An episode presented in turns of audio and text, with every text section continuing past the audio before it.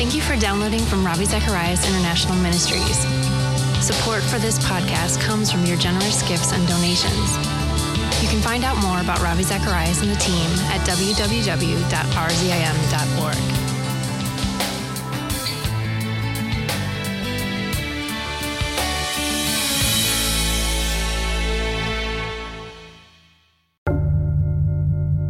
Within the Christian framework, we say, you know what? We acknowledge you're not perfect. You're going to make mistakes. I'm not perfect. But you know what? Forgiveness is available. And that's the beautiful thing that Christianity offers. The person of Christ. He says, Yes, I know the things that you've done. I know the things you're going to do. Like, it, I forgive you. I love you. And so we can have that in relationship too. Hello, and welcome to a new week here on Just Thinking, where we strive to provide thoughtful answers to some of life's difficult questions. We live in a society that is consumed with appearance, but oftentimes it seems that what we see isn't always what we get. Whether it's a family member or friend, we're likely to be disappointed by someone. Should we just isolate ourselves and avoid being hurt altogether? If not, how do we balance the community that God desires for us with the pain and hurt of that disappointment? Let's listen as RZIM speakers Nathan Rittenhouse and Shawn Hart answer this question and others from students at the University of Virginia. The next question we have here says that if God brings joy and never disapproves, how do we keep ourselves from isolating our communities since humans are eventually just going to disappoint you? And how do you interact with people that hurt you or that you don't even like? God doesn't disappoint, but people will. He has called us to relationship with people. And even though we enter into relationship with people and they still, like I knew when I got married that it was not going to be every day, everything that I wanted. I stepped into the relationship knowing that not only is am I going to fail her, but she's going to fail me in times, and we're, we're going to show our true selves, and there will be disappointment, and we will, in a sense, disrupt the joy of each other. But there's a fullness and a depth to life lived in relationship. What's amazing is to actually step into that and to push into that. And this is where there's a gift. A lot of people see this, there's a, a, Bible word, repentance. It means to acknowledge that you have done wrong and to turn away from that. In the theological sense, we repent to God in that, like, I'm not God, you are. It's acknowledging that He's God and we're not, and we don't, we don't actually want to run our lives. We want Him to run our lives. Well, the same thing then is given to us as a gift to one another. This guy rarely bothers me. But when he does, here's the great thing. And when I bother him, here's the great thing. I have full confidence because of the friendship that we have that he's going to forgive me. And I get to experience now one of the most beautiful gifts of repentance. It, it's not a burden, actually. It's a gift given to us that we get to acknowledge that there's a flaw, a fundamental flaw within us. We get to acknowledge that because we know it. It's true. We don't have to look outside, we just look in our hearts. It's, it's true. And within that, we then get to acknowledge that and then receive forgiveness from someone.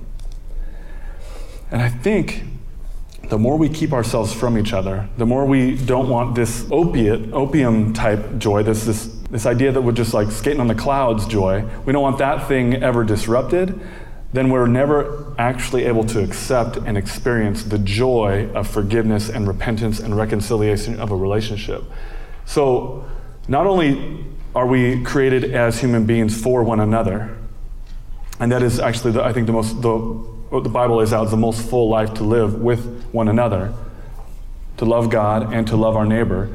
And we continually live our lives managing our relationships, but it's in these deep relationships where forgiveness is possible. Now, the challenge comes I'm talking within a Christian brotherhood or a marriage with my wife where we've made a covenant where we basically said there's, divorce is not even an option.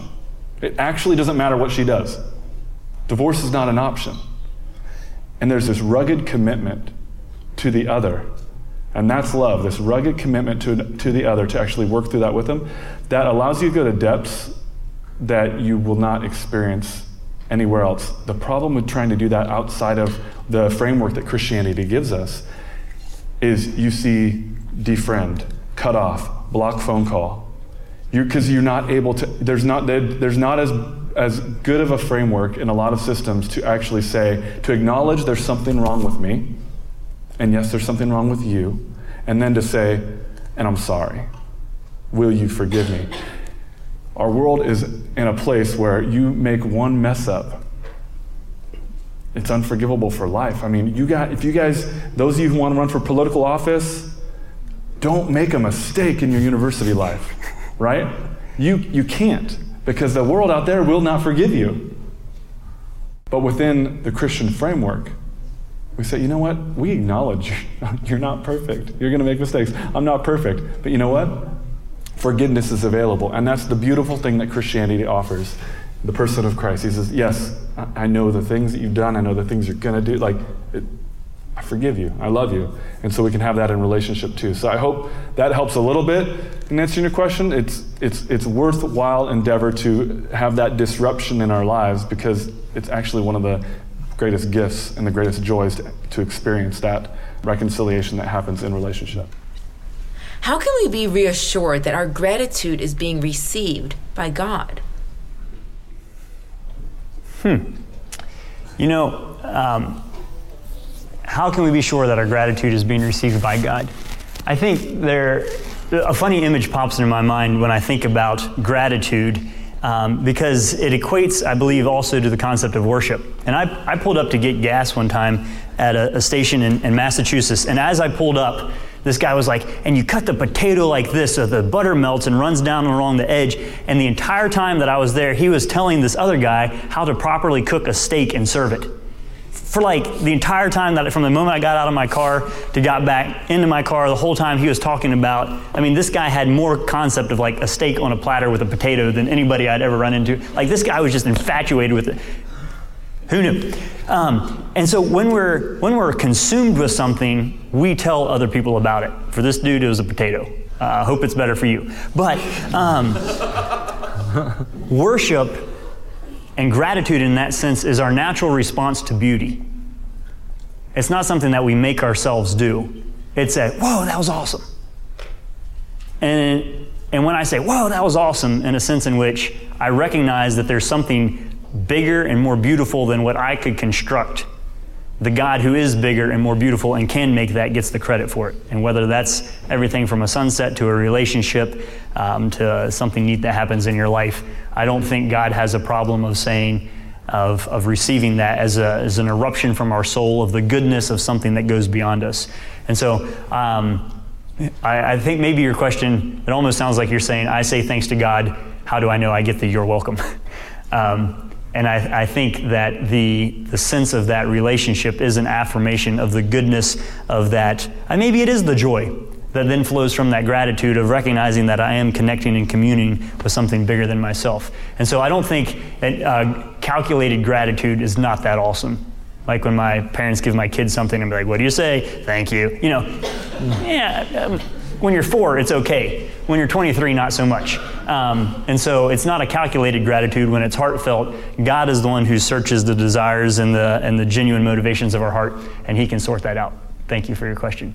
Okay, so here's our next question How can Christians reconcile their own search for a spiritual sense with the fact that there are people who are suffering in very real ways?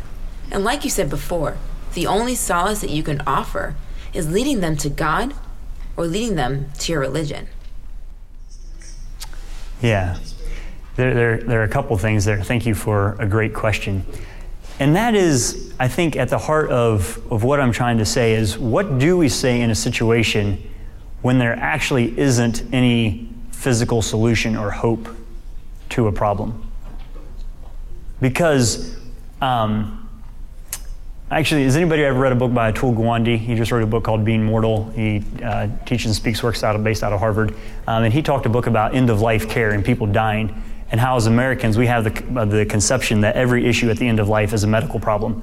And so we treat all of our questions at the end of our lives as if they were a medical problem when actually they aren't. And so there is a point of being human where we get to the point of saying, here is something in this person's life, and I'm going to die. And there isn't a medical solution for that. What are our options in the world at that point? more morphine, distraction. Comfort in the absence of hope is, is merely a distraction. And so there aren't a lot of great um, non metaphysical solutions to that problem. Do I just suck it up and, and take death like a man? And, well, it feels sad, but not really. Or can I see that there's something more there?